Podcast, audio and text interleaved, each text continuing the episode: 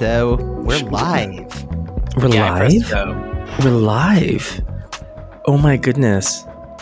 Oh my goodness! I'm so excited. decision. Just pressed go.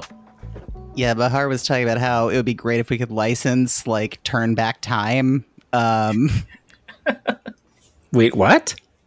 or no, God, I'm hi. I forget which song you were actually saying. Oh no, no, no! Uh, it was Whitney Houston's "How Do I Know." Oh God, much Oh, better important song. It's a great song. Yeah.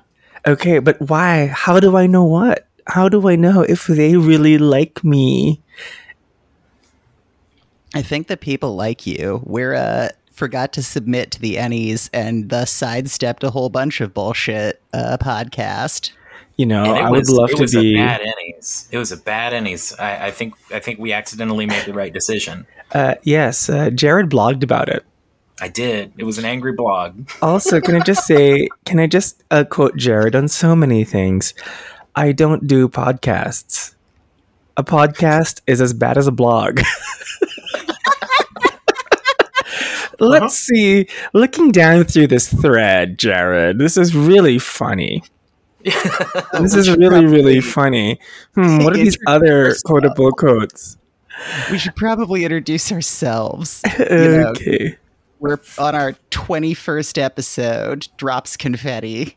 Is this our twenty first? It's our 21st Yeah, it's episode. old enough to drink in podcast years. Like we Wow. could legally serve this podcast alcohol in all 50 states of the United States and in all of its territories and um, black sites and military bases. All so it's our so- two year anniversary this month, right? Oh my goodness. Is this going to be the first episode where I say, oh my goodness, hi everyone, where I don't say it's been a while? It hasn't been a while. We're not late.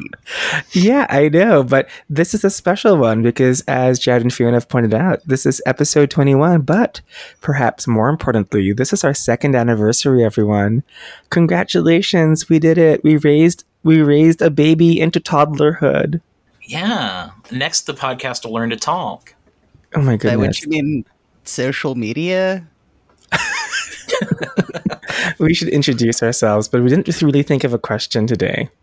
Well, that's true. Favorite Jared quote. Our favorite Jared quote, I guess mine would be just that. Um, I don't do podcasts.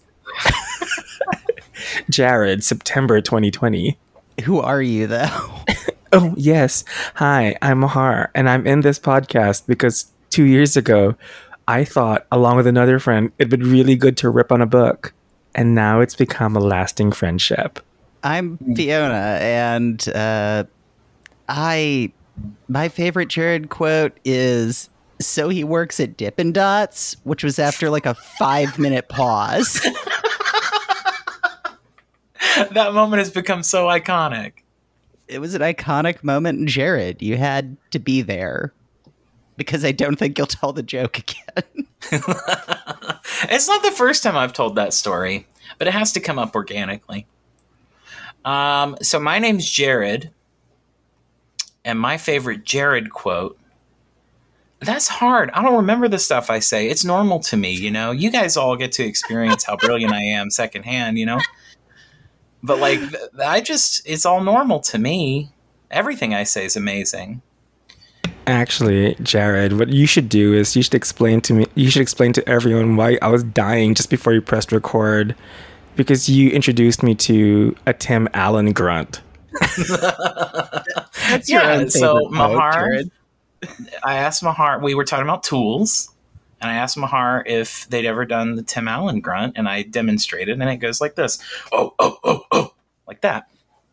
Oh my god, there's so much testosterone in the atmosphere right now. hmm That's that's that's the Tim Allen grunt where he's really expressing his full masculinity. There is a confused version of the Tim Allen grunt that kind of goes uh, like that. I'm not very It sounds good like at that. Scooby Doo. Yeah, it has a Scooby Doo quality similar to it voice for work. sure. Yeah. Oh my goodness. Well, welcome everyone to Trying to Be Kind. It's a podcast that looks at various texts that talk about TTRPGs and under an academic lens. And today, though, we don't have a book.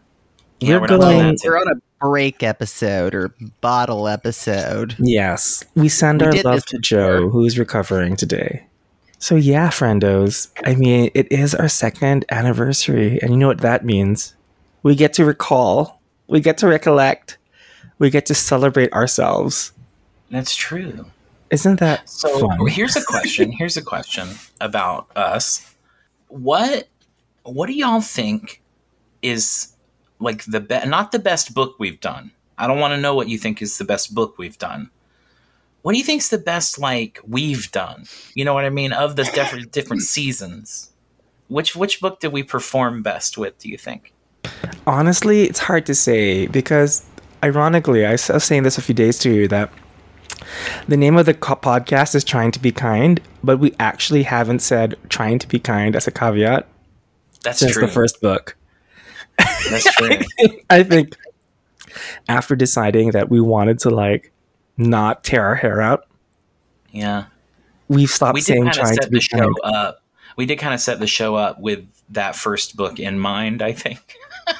Oh my goodness, right? I thought, I'm. you know, like, I think we decided we were just going to do podcasts just for the first book. And then we ended up liking doing it together. Mhm. But yeah, it was going to be a limited yeah. time only thing. Yeah. But personally, if I can answer my own question, I think our current season is our best season yet. I do. you think so? I do. I think we've done a great job with it this season. You know, it was one of those things where, like, uh, with especially with the last episode, I feel like our last episode was very strong. I was very happy with it. Mhm, Um, I mhm. think Joe is a good addition. It's good to have Joe around. We have a nice rapport, and it's a good book, and we've got good things to say about it. I'm happy. I'm proud of us this season, personally. I've always been proud of us. Yeah, but this season for me especially. My goodness, it's like talking about our children. hmm How about you? How about you, Fiona? You know, I'm gonna. I, I don't think there's like a good answer for me. Like, I feel like it's a trap because I suggested two of the books that we've done. Well, one of the media hypertexts, and also, you know, this book we're currently on. And I kind of liked, you know, having a bit more tension with the text or like disagreement with how I think it constructed itself. But I also think that like that just sometimes lapses into feeling like I'm making the same argument I've made a hundred times on the internet. And I think Mm. that like we just keep getting better. I think this episode is our best episode with no guest. Well, you know, the, the thing is, like, I'm filled with the spirit of being contrarian, and maybe that's why our, maybe that's why our, our first season, so to speak, I have very fond memories of because I would just rant. And Yeah, the, first last- season was a lot of fun. the first season, I mean, like, you know, it's not that we should subscribe to a culture of constant dunkage, but my goodness, that first season just let us sharpen our knives. Yeah, and you know what? Yeah. Like as much as we did take the book to town a little bit, I I think we were fair. You know, like I think we spent some time sort of really sitting with what it was trying to do and trying to get it on its own terms as well. You know, like I don't feel like we were. Mm-hmm. yeah. Out of sentiment, out of sentimentality, I would, I do, I would say I have a very special place in our heart for that book. Mm. Uh, but, but in terms of, I think like our favorite stuff, I did like doing the Critical Role episode quite a bit. You know what? Until Fiona mentioned it a minute ago, I'd forgotten we did that completely. Yo, it was I actually think that Critical Role is a Fnord. Like, I can't remember that episode. What? it, Critical Role I got remember its the episode vibe. with, with all of y'all. I remember talking with y'all. I remember when I was watching the episode having thoughts about it, but like, I cannot stress enough how excellent it is at filling time in a way where it feels like nothing happened and yet I was engaged the whole time. oh like, for sure. is- It's got that Michael Bay quality. yeah, like Yeah. you know, Oh my god. I, it, it's a spectacle. Like there was a spectacle, and there was a bit of it where I was like, "This feels kind of sus," but it's also like a massive fan base where, for the most part, I think they're people who are understandably defensive about having a niche hobby, but also I don't really want to be in the 10 minutes of hate for it, you know? Yeah, Yeah, but I didn't hate it either. I just I didn't found hate that it. No, I, I didn't that's hate the it. thing is like it, it's really hard to say that people that are very successful in media industries are bad at being on audio recording or video recording. Like there's just a degree of it's not like we're out here like it's not like we could make a television show like they do with the current setup we have. Like we would actually need to invest money to even put together enough video. Mm. Have I have I told you that I actually started watching the Amazon Prime um the thing that came out of Kickstarter, their critical role stuff? Their cartoon. Oh, that Uh, exists. It yeah, does, that- yes. So like People we know have watched it and been Me- kind of shrug. like me and a couple of coworkers have traded like passwords to our streaming services because we're cheap that way, right? Oh, yeah. No, that's correct. Yeah. I mean, so like, so we've been like sharing each other's passwords, and so I back to watching Prime Video, and so I saw it, and I just thought, you know what, I will listen to this in the background. Oh my god, when you were saying um, how it's just a spectacle where there's n- nothing is going on, that you just like you can't remember what happened, it just goes on. It, it carries over into the it carries over into the uh into the actual animated flick. I'm going to have to watch an episode because it's a show, right? It's a show. Yeah. It's an actual cartoon with voice acting and everything. so like did they like because I haven't watched Crit Role, like did they just like take a season of the like actual play and then like give it to a script room to like work It it, into like it. an It- animated series? It feels like it because the thing is like each episode is only 30 minutes long and one episode of Critical Role is like 4 hours long, so they really have to whittle down into an Yeah, but, like, D&D yeah, just combat is like hours and that's not me trying to like be mean spirited it's just true Yeah, it takes the a way while. that like I they run it and the way that like most people play that game like I mean, combat does eat time the way most people play that game, you're only going to have like one session of combat. I think you'll only like two like back to back series of combat. And what's the other thing? It's like you you watch it and you know it's like of course it has to be very fast paced combat. So I just find it rather amusing that we, you know it's like, huh? If you watch something, it's a lot faster. So the day the AI allows you to literally just watch your or telepathically create your V or virtual reality or your D and D playing, I think sessions will be a lot shorter. yeah that's the plot to ray bradbury's the veldt kind of Well, there you go. There you go. I wish I'd imagined it. Well, Oops, look at this. yeah. There's 12 episodes. Yeah, of uh, of, of the Critical Role show. Yeah. Yeah, so it's it's it's great background fodder. I will say that much. I'll have to watch one episode. I'm expecting it to be mostly fan service. I'd imagine, not, but not in the traditional anime sense of Oh fan yeah, no, sorry. right? In, in like, the in the in the second sense of the term. like uh, service to the people that have a fandom to their characters Yeah, I imagine so because the thing is, Like I never callbacks. fully, I never fully watched like episodes of Critical Role. They were just, they just felt too long. So you know, so if there is fan service, I would not know. Yeah. But we do have something more specific we'd like to, you know, like like to discuss in mind today. Like, there's actual structure as proposed by our great, our crone Fiona. bringing the end to all things Well, you know, snip, snip, Fiona, snip, snip.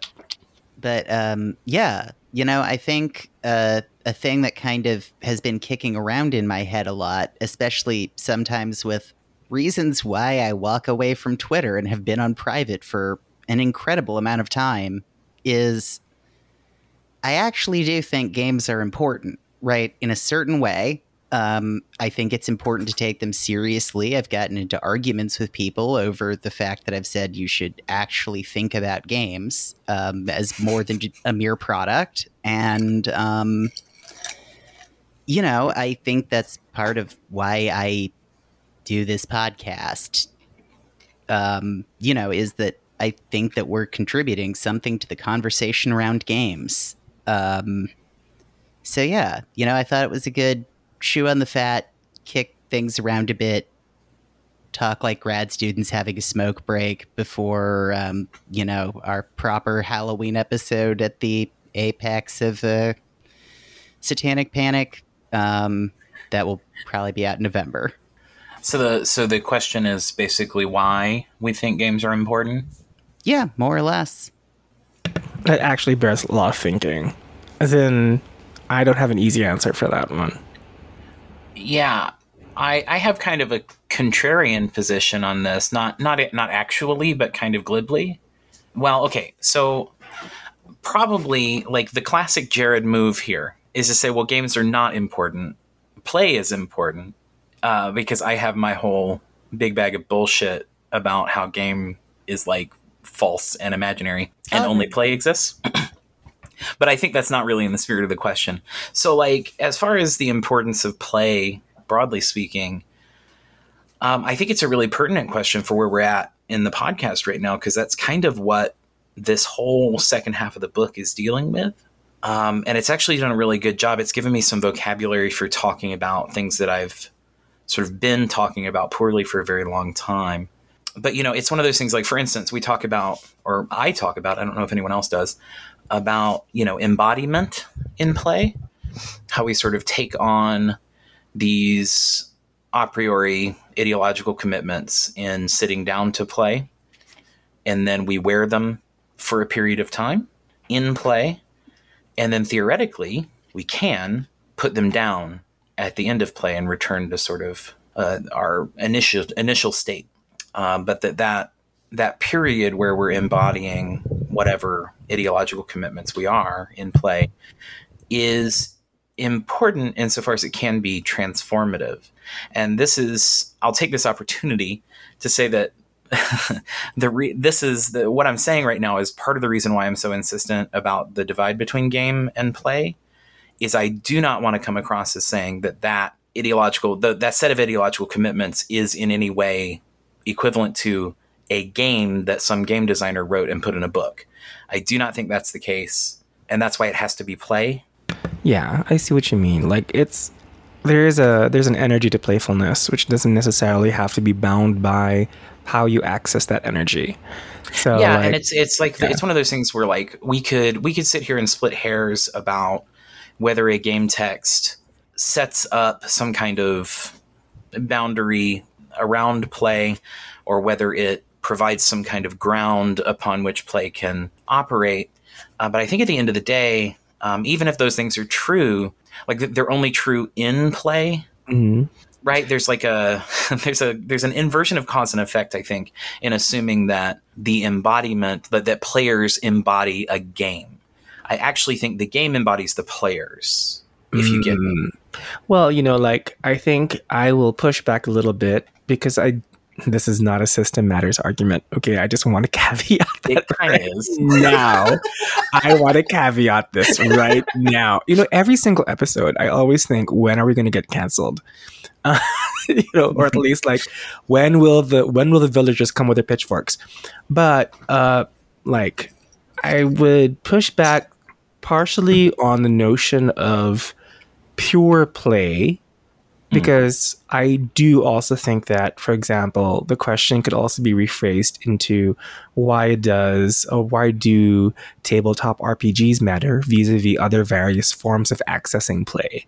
Like, Hmm. what is the unique uh, contributing factor to the, the RPG vis-a-vis, 100%. say, a video game or a board game? Uh, unless you take like special tricks of your own volition, right? Like, I have met, for example, people on Final Fantasy 14, people who do RP and they are role playing and they are like, you know, using their avatars, which mind you, I don't I find nothing wrong with whatsoever. I think that's actually quite fun and I engage in that myself. It's just that there is a different, I guess, energy to a TTRPG game. You know, it's it's it's a lot of it that's also there, I think. Um like it's one thing to play, but I also think like the different kinds of activity that we do in order to play, it's almost like having different flavors, and I think that also matters quite a bit. So, like I've been gaming. Yeah, I do as well, for a and, and I do. right? I do want to agree with you. Um, I, I tend to get a little like I make points the, the point very strongly, but basically, uh, another way of saying sort of what I was pointing to earlier is that there there could be game. Like game could be something that exists, although I deny mm-hmm. that pretty regularly, but it's not equivalent to the game text. You're Right, a it's not a game atheist, aren't you? That's what I find Very really much, fun. Ab- absolutely, very much, Nothing ag- so. Nothing agnostic about like Jer Bear's uh like stance on games. It's very just like, hmm, is it a game? Is it not a game? Is this play? Is it not play? No, there is no uncertainty with you. That's just why we wanted. I oh yeah, I remember now. Now it's all coming back to me, Jared. Why we wanted you to join the podcast Mhm. because. It's like it's it's like oh yeah, because Jared has very strong opinions, and I love it. But Oh, you- yeah, go Fiona. I've got a hot take in a very different direction, but that does have a callback. Right? yeah. I think right there's the phrase that I think we all can agree on of D and D is too important to leave to Gary Gygax, and that's early. And Mm. I think that that is an innovation that the field has neglected ever since, as we keep manufacturing the idea that a designer creates a text and that the text and the designer are synonyms, and that those synonyms infect play like a ghost, and that that ghost which infects it, right? And the thing is that I think why games are important is that games are what banish designers. Designers despise play. Designers design and curate experiences in many cases, but they do not actually want people to play games. And the culture of playing games and writing games to be played and experiencing games and playing games with people is too important to leave to people that have no respect for the uh, you know actual playing of games. you do realize that if you substitute a few words in your in your argument, you're basically saying you could basically like explain. Oh my goodness, did we just explain the Reformation in your argument? you know what? Christianity is too important to leave to the Pope. and that is Yeah. why. I mean, Yeah. really, when you get down to it, that's that's what we're saying, right? Like so a part of Well, me is also kind of like the author is dead as an argument also kind of makes me laugh a little bit. Even when Oh, they're still sure. alive. for sure. I mean, the author exists, right? Because I think people misuse the author is dead sometimes in arguments, the same way I wish people would actually cite the, you know, substance of Adorno rather than simply hang him out to dry for having terrible taste in jazz, rather than talking about how everything's products. I mean, the author is trivially there. Uh, the book couldn't contain something the author couldn't imagine, but that's like an argument as old as Descartes. But like the moral value to that is weirdly, I think, the most amoral thing in games. You know, the idea that there is a virtue imparted, which is Mm. a conversation that Jared and I have had a lot of times. Um, well, it's it's the, the thing with Death of the Author when it comes to something like tabletop RPGs is I I'm not saying, and I get accused of this sometimes, which is why I'm bringing it up. I'm not saying that you know Vincent Baker is dead. I'm saying Vincent Baker is not the author of play. You know what I mean? Like he, he wrote a book. he wrote a few of them, but that is not the book is not play. Um, these two things may intersect in various sort of strange and unpredictable ways. But when we're talking about play, I don't think it serves us to look to the, the designer as an author. Yeah, I agree with that. I don't I don't want to look at authorial or designer intent when I'm Mm. when I'm making an experience out of a particular book. For sure. Well, I, I think that's what we've taken from all the things we've read, right? Is that in some ways, I think the communities around games are more important than individual components. And that's what's exciting to me about studying games seriously rather than having a great man theory of history. Um, Let's all sip on or, you know, this is where we sip our phantom wine glasses on that. it's like yes. No. Mm. No, but seriously though, like I think um, we've been all been gaming for a really long time in our lives, honestly. So, like, um, it does matter. I think, like, for some people, and I think we need to acknowledge this as well. For some people, uh, gaming is so much a part of their identity, for good or for ill, that I think that the reason why, and we're kind of hinting at this already in the in the current book, is that it is so part of one's identity that to uh, manipulate with its rules or conventions feels like insulting someone on a religious level. So, like the fact that we have edition wars, the fact that we have, um, I mean, seriously, like, right? Yeah. Like the fact that we have rules lawyers, the fact that we have people consuming vast amounts of money on vast amounts of text. I mean, think I, I honestly cannot think of any other modern activity which requires such vast amounts of literacy in order to enjoy.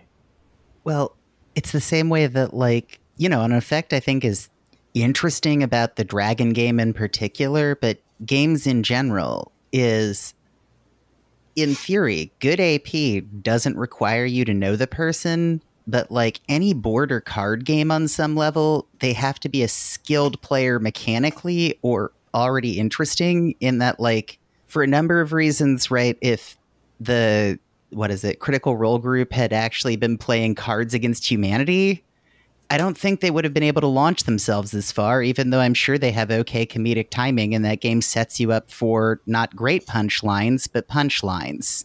You know, like there's something about the game that is like capable of creating something when it becomes play that involves the collective of people around it that is like some sort of odd ritual. I can't tell if I sound crazy or not. No, No, I don't think so. Yeah. Oh, you first, uh, you first, Jared. Oh no, I, I don't have anything. It was just the two of us swooping in to say no, Fiona. We yeah, get I was just saying. Yeah, you know, you're fine. yeah, I mean, seriously though. I mean, yeah, you know, like seriously, like how I was wondering on the two of you, like how long have y'all been playing, like such that it's been like it does matter because if it didn't matter, we wouldn't be doing it. I think to be Oh, yeah, for perfectly sure. honest about it, it'd be Yeah, I facetious mean- to say to ask the question and say, eh, it didn't matter. I guess I played my first RPG like 15 years ago. I took a break in there, but yeah, I've been I've been playing games a long while now that I think about it. I've been playing games for like off on since I was seven, so that Off means on. off on like.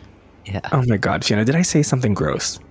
No, I'm about to say the basically same thing. I'm off on since I was five, and which of us has been playing longer involves deducing what our ages are, and I don't want people to do that. Well, I don't mind. Pe- I've, I've, I've, you know what? I will say that gaming has kept me young. It really has. I was already old as a child, and wargaming and RPGs just made me older. No, I think you I beat think an your adult man at a strategy game, like, and you I- are like basically in short pants. Like, there's will- nothing they can say back to you. I will also push back on this. I think it's your playmates that made you old, not play, not the game. I think. I think it begs the question: Why were you playing with adults when you were in shorts?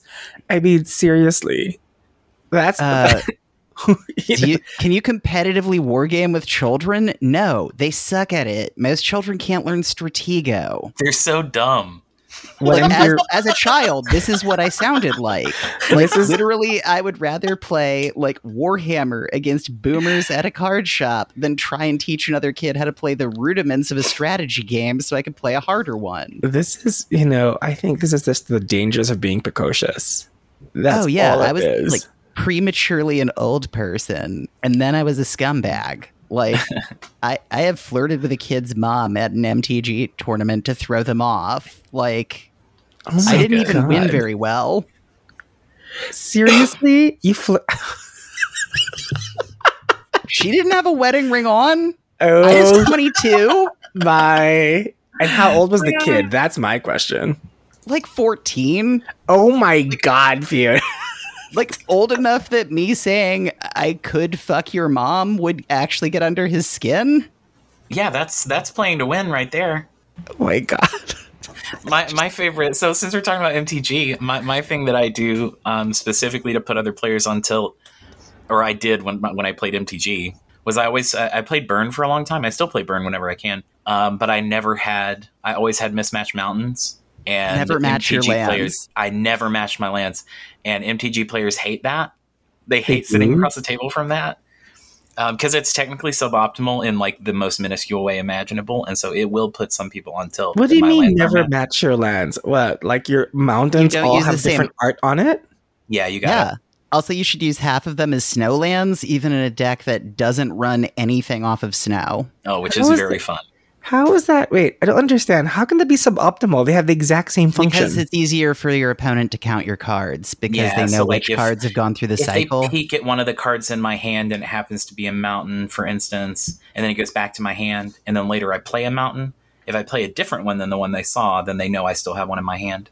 Right? So there's like these weird edge cases where it's slightly suboptimal to not match That- your lands. oh my god! You know what? this There's is a also why I a game where game. like competitive was somewhat shuttered because of the fact that people didn't bother with personal hygiene. Well, you know, I mean, isn't it true that Gen Con literally had signs before saying you need to shower?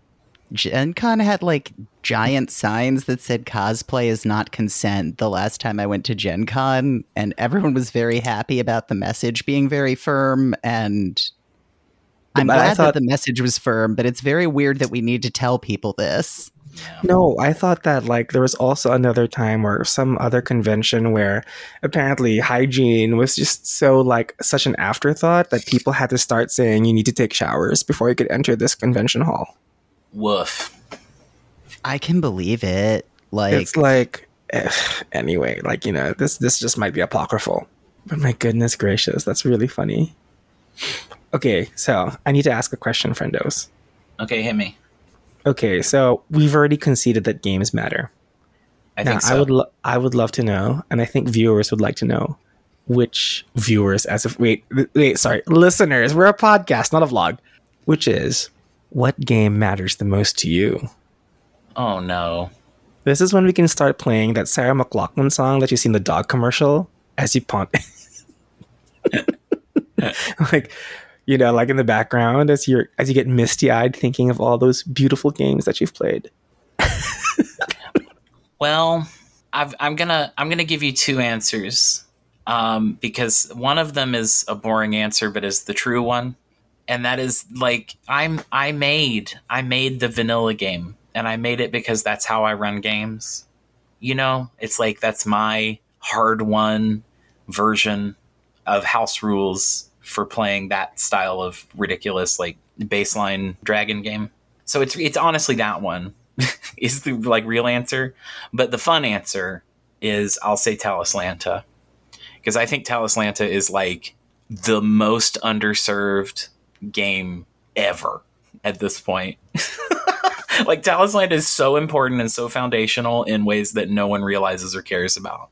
I thought you were actually going to do a callback and say albedo. No, no. If Joe, okay, well, we're gonna we're gonna all acknowledge that Albedo is actually the most important game, just in honor of Joe, and then we're, we're we'll talk about the next one. Oh my god! You know, I still haven't spent the five dollars for it.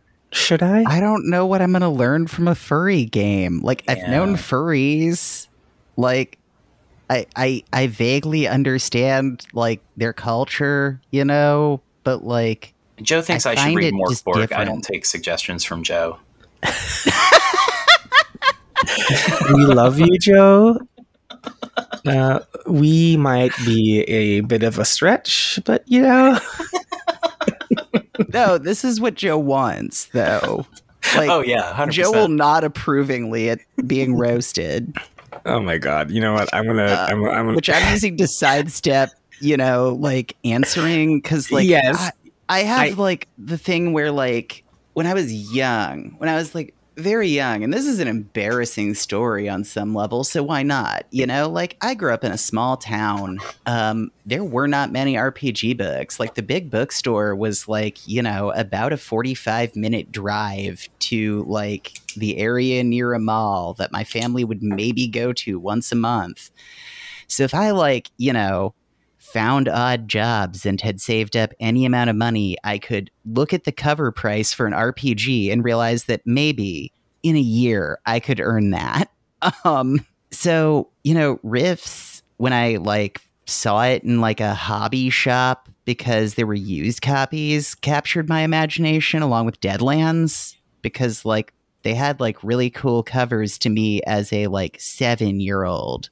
But I actually do collect the old Deadlands books. Um, I have all the ones that don't involve having a lot of money to get because like those boxes are insane. So like I think of those as like important in weird ways in that they made me think about things, you know, like Planescape is that way too.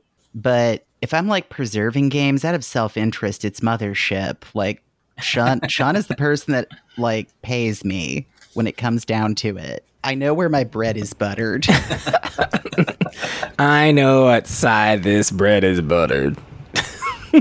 Is Deadlands like Weird West stuff? yeah, it's it's got some real problematic content, but in the '90s way, where it's trying. Oh, also, my real answer is Paranoia XP. Um, just to be clear, since I do have to always tell the truth eventually. um, but you know, where it like tries to mechanize being in a discriminated against group by like giving you social penalties, but like a bunch of bonus points for being it ends up really tropey in a way that I think in some ways ends up being my dissatisfaction with a lot of story games. Huh.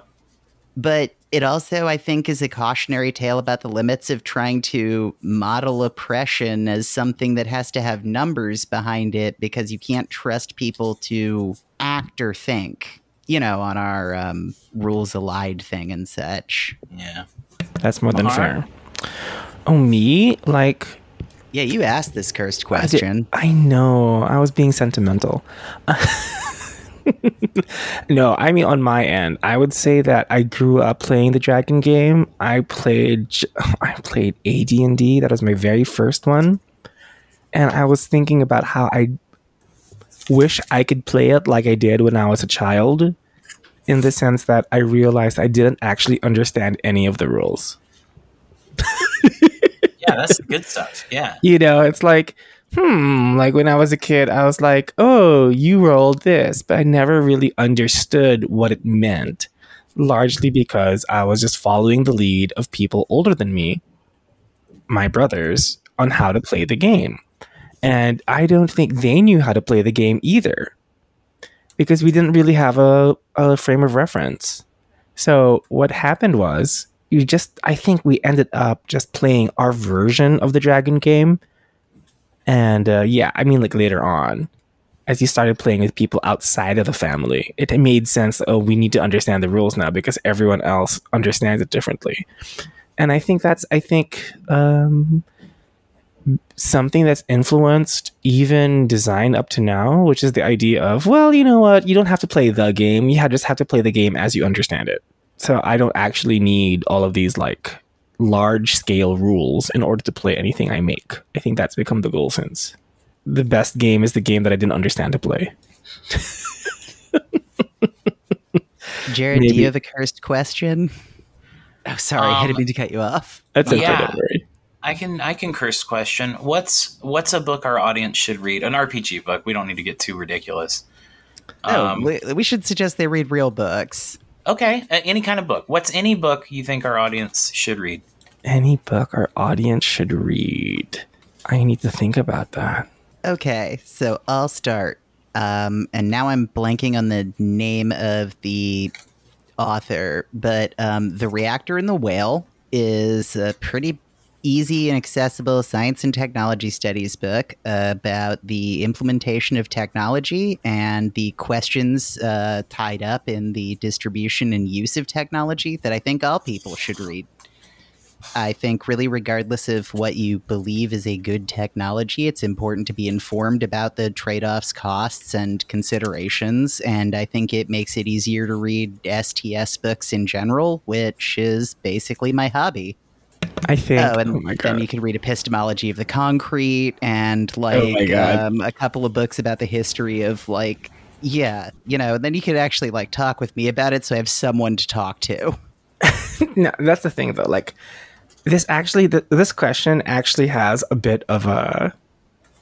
How do I put this? It actually shows what you think of your audience because what our what our audience should read. So I'm like, hmm, what kind of Uh-huh. recommendation would I make to people who listen to this podcast? Which Yeah. means like, what kind of person then listens to this podcast? Which then means, okay, based on that, what would I recommend to them? A little bit different. Uh, yeah, so I'm still like kind of chewing over that. Okay, well, I'll answer while you're chewing. Um, so the way I see it, we we spend we we end up reading books because these are the books that exist. We end up reading books that sort of treat games as I don't know social social activity. They sort of take a, a, a social or a, or a psychological or a, an ideological approach or whatever to games, or even a systemic mechanical approach, right? In in the case of at least one of the books, but I think I think for me, the sort of next step for us as a as a community, as an industry, as a group of people working nearby each other, I think we really need to start. And I don't want to sound too critical, but I think we need to start thinking of games more as art um, and as an art form. And so I think what I would recommend to people on those grounds is there's a book called The House That Jack Built, which is um, an edited an edited collection of lectures that a poet named Jack Spicer gave in Vancouver in uh, the late 60s, just before he died. And the house that Jack built is an extraordinary, like those Vancouver lectures are extraordinarily important to me personally and the way I think about art and approach art. And they are sort of only about art. You can't really, you can't really take an instrumental message out of them or anything. So I think that's that might be a fun starting point for some people who are interested in in thinking about how we exploring how we might approach games as an artistic medium and not merely a product. Man, now I'm gonna have to read poetry. Well, importantly, that book is mm-hmm. not poetry. That is a poet talking about poetry. Oh, that's way more readable. yeah, yeah, yeah, yeah, yeah. Okay, hundred percent. It's, I it's was lecture. gonna, but you know, thinking about that, I was actually going to suggest people need to read poetry. Oh, I agree. I, do- I agree. No, also, it's like it's it's more like I think you know going back to the whole fact that if we are to consider RPGs an art, then I do think that we also need to master language. Now, I don't necessarily mean you need to master English. I think that's a very important caveat to be made because games should be made in any language that people feel comfortable expressing themselves in. So I would suggest that people need to master language really well because the problem with games these days, I think, is that they're, they're it's not it's not but through any it's not through anyone's fault. I mean, they have to teach how to play, right? So there's a bit of a me- um, like a mechanical writing element to it. I would say, is that correct? And maybe this like like, a, like a technical writing element to like a it. technical writing element to Yeah. it yeah so i guess this brings my oh my goodness is this why this oh my god this is this all comes back to like three years ago um maybe this betrays why i actually kind of started writing so-called lyric games in a way Mm. because i think people can i think reading a game book should be an enjoyable experience outside like like i would love to write a game book that no one will play but found pleasure in reading. Mhm. If that makes any sense. For so sure. I think, yeah, if anything, like that does mean you have to play with language. And I think the people who play with language the best are poets. Hell so yeah. I would start reading poetry. I mean, I still do. It's just that the poetry I read tends to be like schmarmy icky for many people. Like in what I- way? Like I will I will read Mary Oliver unironically. oh, okay, sure. You know what I mean? Like Yeah. I will I will read poets Mary like Mary Oliver's great. Oliver. I mean, yeah, but let's face it. I mean, you know, it's this it's it's very much like the image of someone reading Mary Oliver is very much the uh, like, you know, a 60-year-old white woman with a glass of wine in her hand as she walks through the woods hoping that she won't bump into Hillary Clinton. I mean, that's that's the image. Yeah, you know what I mean? But definitely I I would say that uh if- if you want to understand uh, games, I think one needs to also like respect language, and I think people should read poetry in any language that they feel comfortable in. Hell yeah. Oh my goodness, that is that was that became a little bit more personal than I realized. That was that was a very nice answer. I know, but now I feel like because you know, okay, we're in ti different time zones, right? So Uh-huh. right now, I kid you not, as I was answering that, the, a cloud just moved, and golden treacly sunlight just flooded my room, and it's very golden hour. So now I'm just kind of like, oh yes, poetry. As I look at the remnants of my glass of wine from last night on my on my side table, I'm just kind of like, this is this is, it's a sign, but it's just kind of like yuck.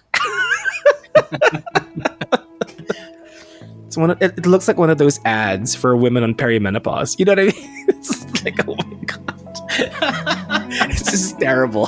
This is terrible. Uh, well, do we want to do we want to do our our excellent call to action and tell people to go visit us on Twitter at Yes. kind trying? That kind trying. Um, yeah, you know what? I, honestly, I just okay.